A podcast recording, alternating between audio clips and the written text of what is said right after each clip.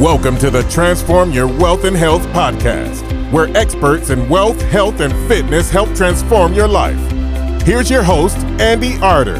Hi, and welcome to the show. I've split the 10 steps that I've used to gain sales over the last 35 years to the UK's and the world's largest companies into tiny chunks, and I'm going to give you them one at a time. And the first step that I thought you ought to know about is step one, which is pre sales information gathering. This is where you need to be a bit like the military, you need to obtain prior intelligence and information so that you can use this to your advantage at a latter stage. You should usually look to conduct advanced reconnaissance. So if you was in the military, for example, you'd go out and find information. They never attack anything without finding out information beforehand so that they can use that information in the attack. So you need to get the information as well. You're going to use it to make a sale. You're going to get things like names, numbers, email addresses, possibly things like positions of authority, potential spend, and maybe a family tree of decision makers so that you can weed out the tire kickers, people that are going to drain your time and energy. So, from this info,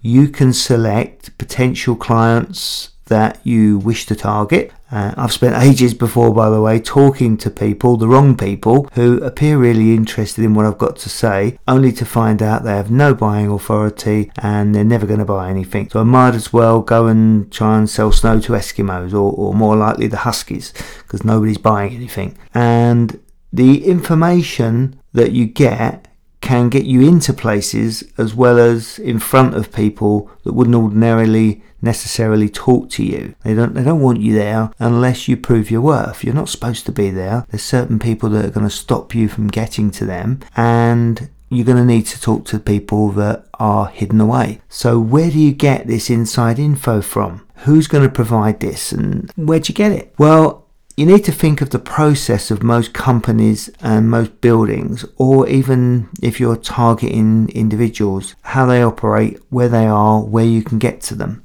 Most people have gatekeepers, so it could be VAs, PAs, security guards, or receptionists. Either way, you're going to have to get round them. You're going to have to make sure that you get to the person that you want to speak to. So let's take security guards, for example, and let's look at ways you can get them to help you so that they have the information that you want. It's all at your disposal. You've just got to get them to tell you it. Easier said than done, I suppose. But they're basically paid to keep you out. They're not there to help you. So if you think that it's their job to protect the employees and the bosses from outsiders, why are they going to help you? Of course, it's their job, but there's a few ways you can get around them and get them to help you. So let's have a look at things. If you think in terms of security guards as a great source of information, look at things closely. Are they friendly? Are they chatty? Or are they just jobs worth? Are certain delivery drivers just let straight in? That's important. I know it's all about things that you're thinking, well, why, why am I interested in security guards and delivery drivers? It's got nothing to do with me. Well, you're wrong. It's got everything to do with you. This is how you're going to get into these secure places and get in front of the people that don't want to see you. Delivery drivers are time consuming to security guards, so the regular guys are let straight in. When you're in, are they watching your every move or are they multitasking as receptionists too maybe or walking around the site? If they walk around the site regularly, then they're going to swap security guards, and often these changes take place very frequently, especially on big complexes, and they don't have a clue what you're doing there or why you're there because they didn't let you in they didn't sign you in, they don't know why you're there. So you've got carte blanche to get on and do whatever you want. They might be crazy busy, they might even be happy to give you information, contact names, and numbers just to get shot of you. So if you think how might I get into a secure location by making a delivery? That gets you the right side of the wire. Just say what the other delivery companies say. It could just be delivery. Do not say one more word, leave it there. Don't go dressed looking like a standard salesperson that stands out like a sore thumb. You're supposed to be making a delivery after all, which you are going to do, by the way. It's just that you're going to do it by different ways. So you're going to buck the system, and your delivery is going to be maybe a company leaflet or a brochure, your business card, or something similar, and you're going to try and deliver it by hand. So, next, you might be sent through to a receptionist or a stores. They will ask you, How can I help you? Or maybe, Yes, sir, or Madam. Nine times out of ten, they'll say that, and you're fact finding here. You're not always selling. Call first and ask to speak to the person if you can. Get the contact's name, and then you'll find that this really helps at a latter stage. Failing that, if you go with a job title of the person that you want to speak to, not as good, but it'll have to do.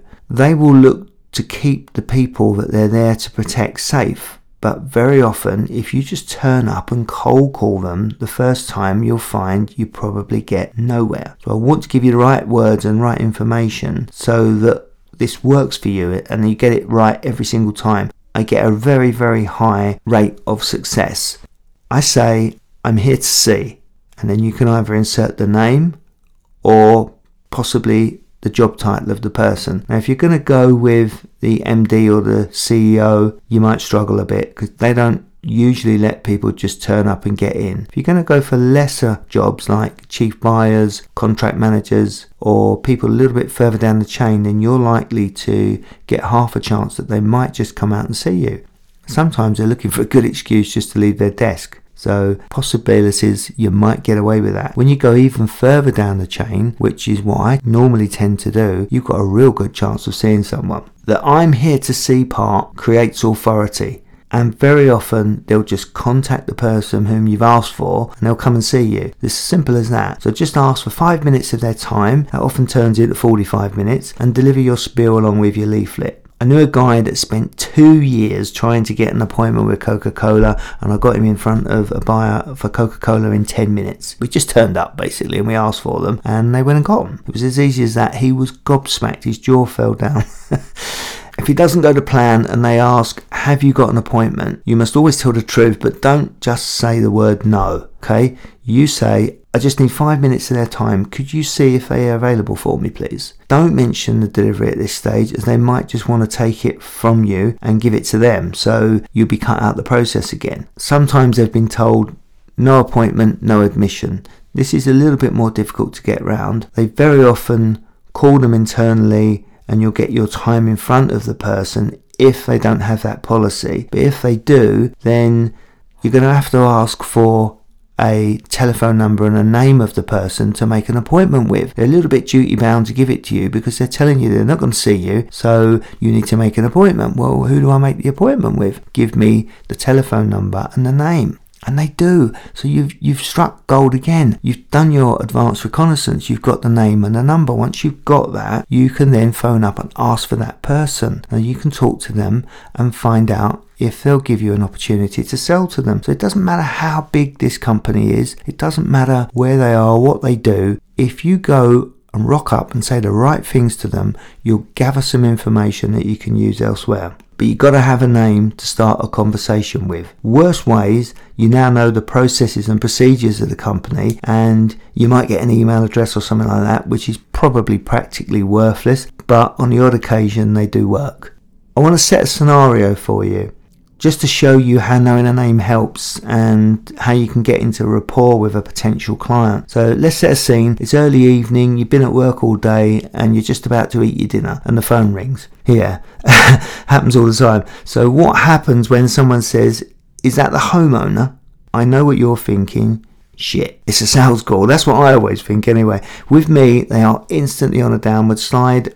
I don't really entertain these people very well. They've immediately lost the personal touch, and I'm likely to have an urge to make excuses and end the call or just tell them the truth. I'm not interested. And I don't even know them. I've not even spoken to them. I've not heard what they've got to say. Instantly, they've lost the chance of rapport just by asking a generalized question Are you the homeowner? Your defenses go up, and you're just not going to have a sale that, that time from me, at least, anyway. Alternatively, if I got a call saying, Is that Andy? Andy Arter? I'm going to be intrigued enough to find out who knows my name and what they want. I'll be listening. They'll have an advantage over me. They know who I am and how to contact me. So that gets them a chance to speak. With me listening intently, as they say in tennis, advantage. So that's the first thing you should do when talking to your potential clients. Get some inside knowledge to give you an advantage, even something trivial. You're going to need to spark up a conversation here and get to know them. This person needs to be your friend, even if it's a fleeting friendship, just friendly enough maybe to complete a transaction or maybe just parting with some of their money. But a friendship you need, enough for them to like you to give you an order. I hope that helps. That's the first thing I would do. Go out and gather information. I hope you enjoyed that episode, and until next time, start transforming your wealth and health now.